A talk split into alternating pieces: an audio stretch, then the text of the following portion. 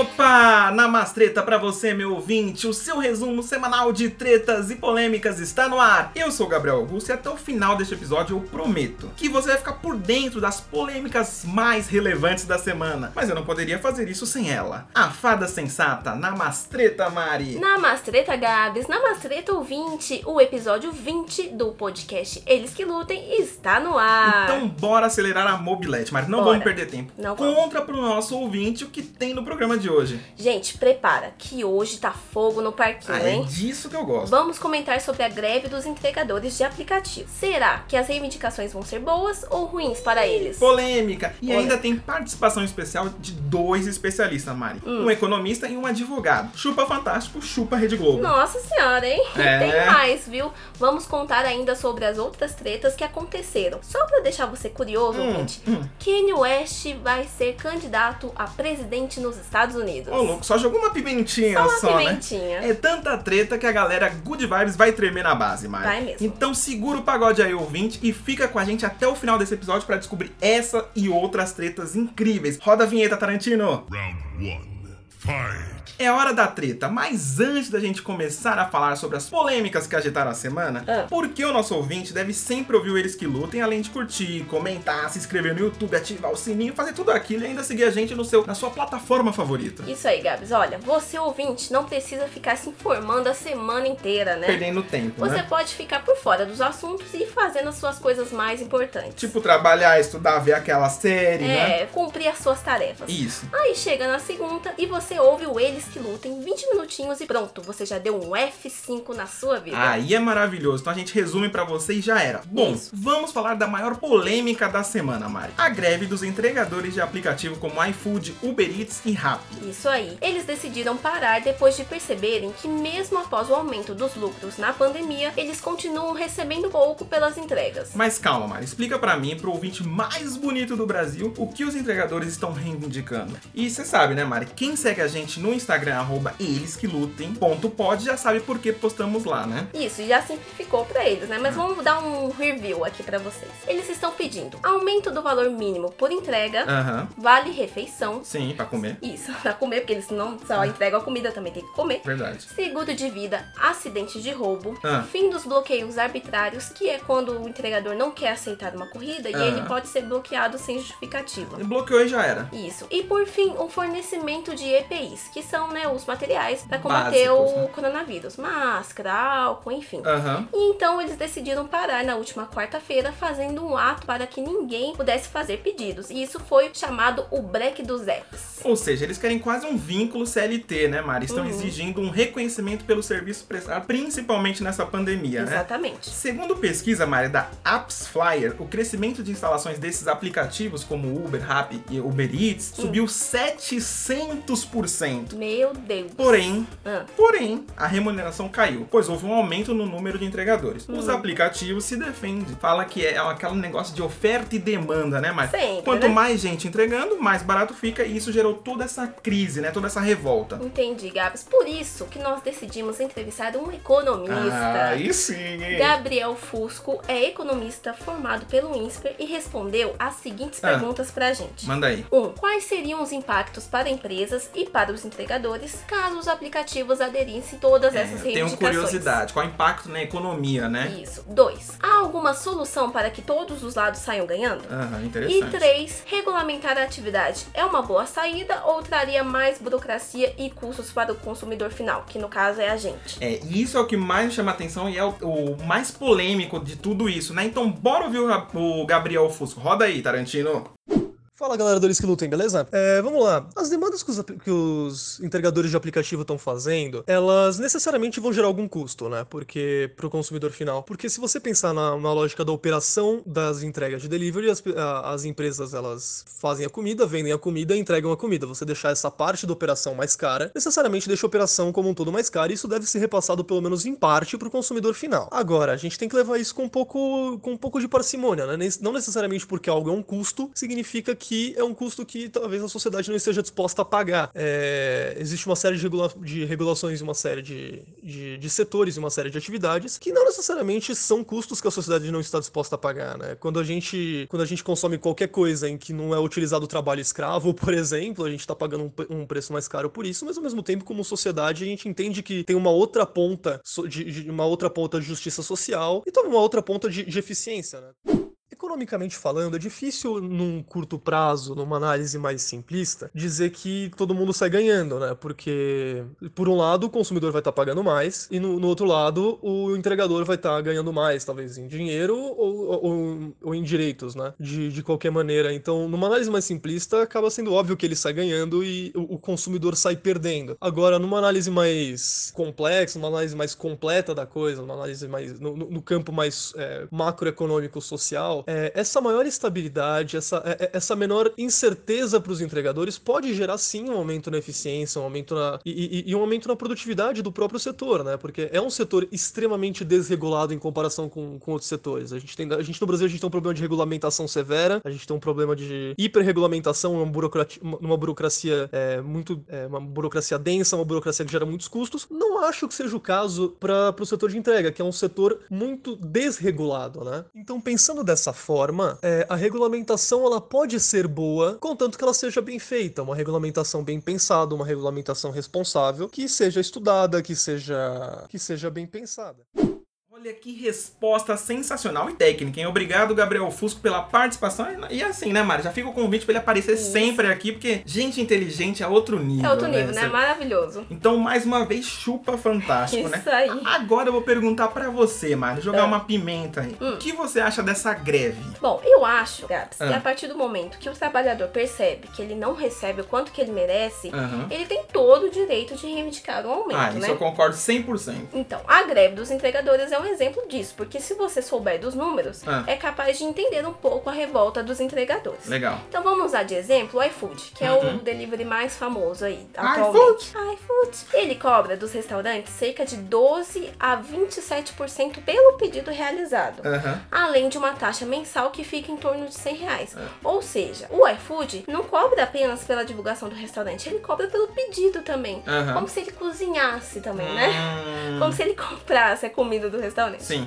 Enquanto isso, o motoboy, que nem sempre vai de moto, vai de bicicleta, uhum. ganha de 8 a 15 reais pela entrega. É um preço realmente muito baixo se Sim. a gente vê pelo lucro do iFood, né? Exatamente. A gente já até consegue ver que alguns restaurantes estão se opondo ao iFood, ah. pedindo para que você ligue e peça sua comida diretamente nele, porque não tem essa cobrança abusiva por parte do aplicativo, né? Sim. Porque apenas um lado tá saindo lucrando muito, né? E olha, eu vou falar uma coisa, eu também tenho um pouco de raiva do iFood por uma coisa, ah. Eu tô lá fazendo minha meditação meditação no YouTube, hum. do nada entra um iFood e eu tomo um susto, filho da mãe. Aqueles, aqueles é, anúncios de 5 segundos, segundos que só serve pra te assustar. É. E assim, Gabs, eu acho muito válido pedir o um aumento do valor mínimo pra entrega, né? Uhum. Mas é aquilo, né, Gabs? O iFood não vai abrir mão de lucrar. E não. essa conta vai vir pra gente. E aí o emprego com salário merrequinha vai continuar e o entregador arrisca a vida pra nada. Com a desculpa de que tudo vai ficar caro. Uhum. Então até onde a gente tem que usar essa desculpa de tipo, ai, ah, não vamos aumentar porque tudo vai ficar caro. Uhum. E outra coisa, não fornecer EPIs, sabe? Que assim, os entregadores estão arriscando a vida. Não tô Verdade. falando de acidente, tô falando pelo coronavírus. Exatamente. E eles não têm um material básico. Como que uhum. você não dá valor assim ao trabalhador, né? Exatamente. E você, Gabs, o que, que você Ó, acha? Eu me oponho a um pouco disso, porque assim, eu acho a greve muito válida, 100%. Acho que sim, eles deveriam aumentar o valor mínimo de entrega. Isso é o principal, né? Fornecer os EPIs mas é, parece também, né, é meio óbvio que essa balança tá meio desregulada, né? O Fusco falou sobre a hiperregulamentação e acho que é preciso se atentar justamente a isso. Uhum. Eu recebi uma mensagem no Zap.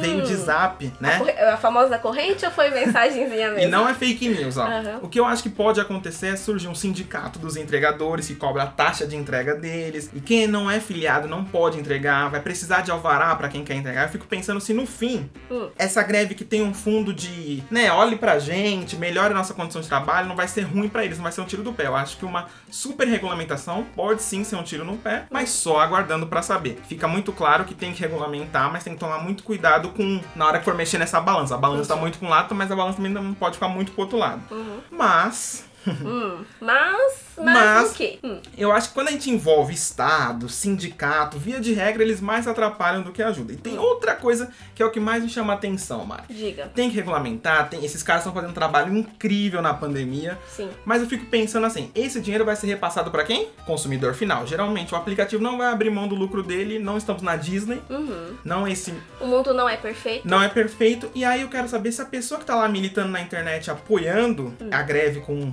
razão, né? Se elas topam pagar numa pizza que antes era 30 reais, pagar 40, 45, sabe? Se aumentar esse valor do frete. Por quê? Porque essas, se essas reivindicações forem aceitas, com certeza esse valor será repassado pro, pra gente, que é o cliente final. E aí, se a galera que milita e apoia na internet vai topar que esse serviço fique mais caro e vai continuar pagando. Porque a gente postar uma hashtag e lá apoiar é uma coisa, continuar pagando é outra. Porque eu, eu, por exemplo, e até tive essa, esse pensamento, né? Isso eu nunca dei uma gorjeta no aplicativo. Eu fiquei pensando, a gente tem muito esse pensamento assim, então será que a gente tá valorizando realmente? Será que a gente vai continuar pagando? Mas só o futuro dirá, né, Mário? Porque tem muita gente que tem dó do entregador, mas É. deixa ele 10 minutos esperando em frente ao Ah, prédio, mas né? isso sempre, né? Não só do entregador, do Uber, né? Então é mais ou menos isso, né, Mário? Bom, vamos aguardar cenas dos próximos episódios. Bora ouvir, Gabs, Ah. a advogada Isabela Vaz, que respondeu essas perguntas pra gente. Ah. 1. Um, é possível que a justiça reconheça vínculo empregatício dos entregadores com essas empresas de tecnologia? E 2. Atualmente, como entregador que não é CLT pode buscar seus direitos em casos de problemas ou Aham. acidentes na jornada de trabalho? É com você, Isabela Vaz. Roda. Olá, pessoal deles que lutem. Eu sou Isabela Vaz, advogada de São Paulo. Sobre essa questão dos entregadores de aplicativo, eles podem sim entrar na justiça requerendo o reconhecimento do vínculo trabalhista, dos direitos trabalhistas, mas não é garantido que eles vão conseguir. Por quê? Nesse momento ainda não existe uma legislação acerca do tema, uma legislação específica. Temos visto muitos julgados, na verdade, que não reconhecem o vínculo trabalhista, ainda que reconheçam que de fato há uma subordinação entre o entregador e o aplicativo, que de fato existe. Ainda assim, o entregador pode sim entrar na justiça, pleiteando o reconhecimento do vínculo trabalhista, e pode ser que seja concedido, porque a justiça não está uniforme nesse sentido. E se o entregador ele adquiriu um carro, uma motocicleta para entregar, acabou que ele foi banido ou que ele perdeu esse material, ele pode sim também entrar acerca de danos materiais por causa desse valor que foi perdido ou danos morais e pode ser que sim a justiça conceda. A gente não tem agora uma certeza para falar a verdade. Nós temos que esperar a legislação acerca desse tema vir para de fato regulamentar todo esse assunto. Olha, gente que entende é outra história, né, Mari? Obrigado, Isabela Vaz, pela participação. O microfone tá sempre aberto aqui pra você participar com a gente, né? É isso aí, esse podcast tá voando, hein, Gabs? Agora eu vou mandar um chupa Globo. Então, bora pro segundo round, Mari? Roda. Round two.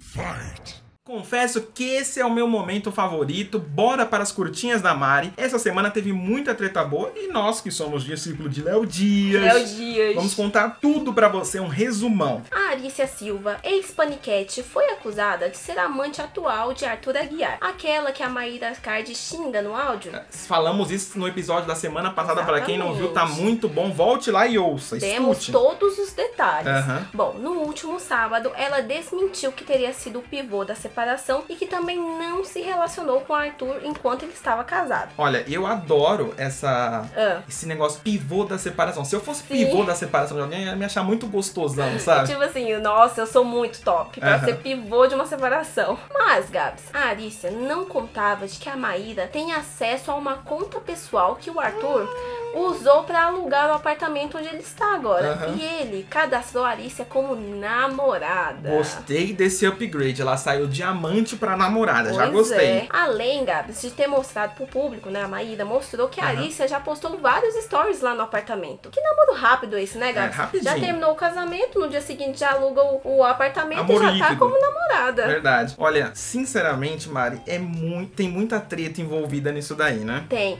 E, Gabs, essa treta do Arthur Aguiar não parou por aí, né? Ah. O Léo Dias Dias. publicou um gráfico que explica direitinho Um fluxograma, todas... né? É, Um PPT. isso, PPT do Delanhol. PPT. Todas as traições dos relacionamentos do Arthur. Aham. Quem não gostou nada disso Foi quem? foi a Bruna Marquezine, Hum. que tá nesse gráfico, mas ela já foi desmentindo o Léo Dias, dizendo que nunca ficou com o Arthur. Aham. O Léo Dias retrucou no Twitter dizendo que ela ficou com ele sim. Hum. Inclusive, esse lance lance foi o motivo pelo qual Neymar terminou com a Bruna naquela época. É, com certeza. E não sobrou só pra Bruna, viu, Gabs? Até Antônia Fontinelli, Na lata. na lata, Max Paulo. Max Paulo. O Léo Dias comentou que ela também pegou Arthur Aguiar, só que ele não colocou ela no gráfico. E a Antônia confirmou que o Léo Dias não gostou muito. Uhum. Mas ela confirmou, falou que ela tava meio rebelde na E época. o mais engraçado é que Arthur Aguiar fez Rebeldes na Record, Fez. né? Então, É, combinou com a época dos dois, né? então vamos para a última curtinha. A última curtinha, Gabs, Hum. é política. Política. Mas não do Brasil. Ufa, que eu não aguento mais. O cantor Kanye West informou que vai concorrer à presidência dos Estados Unidos. Meu Deus do Agora céu. imagina se rola, Gabs. Ah. Teremos o segundo presidente negro do país Ah. e Kim Kardashian como primeira dama. Já é, né? A primeira dama. Já é, eu mais fico pensando nos programas de governo, por exemplo, como Meu Silicone Minha Vida Minha Rino Minha Vida. e Meu Botox, né? Nossa, esse vai ser sucesso. O primeiro passo para a saúde gratuita dos Estados Unidos. Pelo menos estética, né? É. E esse foi o Curtinhas da Mari. Ah, não acredito. E também fica por aqui o quê? O episódio 20 do Eles Que Lutem. Isso, mas você já sabe que segunda que vem voltamos com mais um episódio inédito. Tudo pra você se atualizar sobre as principais polêmicas que acontecem no universo. Sempre é bom lembrar que se você é good vibes, o seu lugar não é aqui. Aqui Não, a gente não. é da religião Namastreta, que é fogo no parquinho, é né? isso aí. Então não esquece de seguir a gente no seu app favorito, Aham. se inscrever no YouTube e seguir a gente lá no Instagram que é arroba elesquelutem.pod. Verdade. O link vai estar na descrição do vídeo do YouTube, fechado? Fechadíssimo. Quero mandar um salve para todos os nossos ouvintes que sempre divulgam é, o podcast. Também a- mandar um agradecimento especial pro Gabriel Fusco, economista, e pra Isabela Vaz, né? Exatamente, advogada. participações incríveis, incríveis. hoje. E você, ouvinte, participa com a gente. Comente aí embaixo o que você achou desse episódio. Isso, o que você acha das greves dos aplicativos também, né? Também Não se esquece de se inscrever, curtir a gente, fazer tudo, porque a gente faz isso com muito carinho e de graça pra você, acessível, né? É, acessível Pra todo facilitar a sua vida. Então, muito obrigado pela sua companhia aí. Eles que lutem!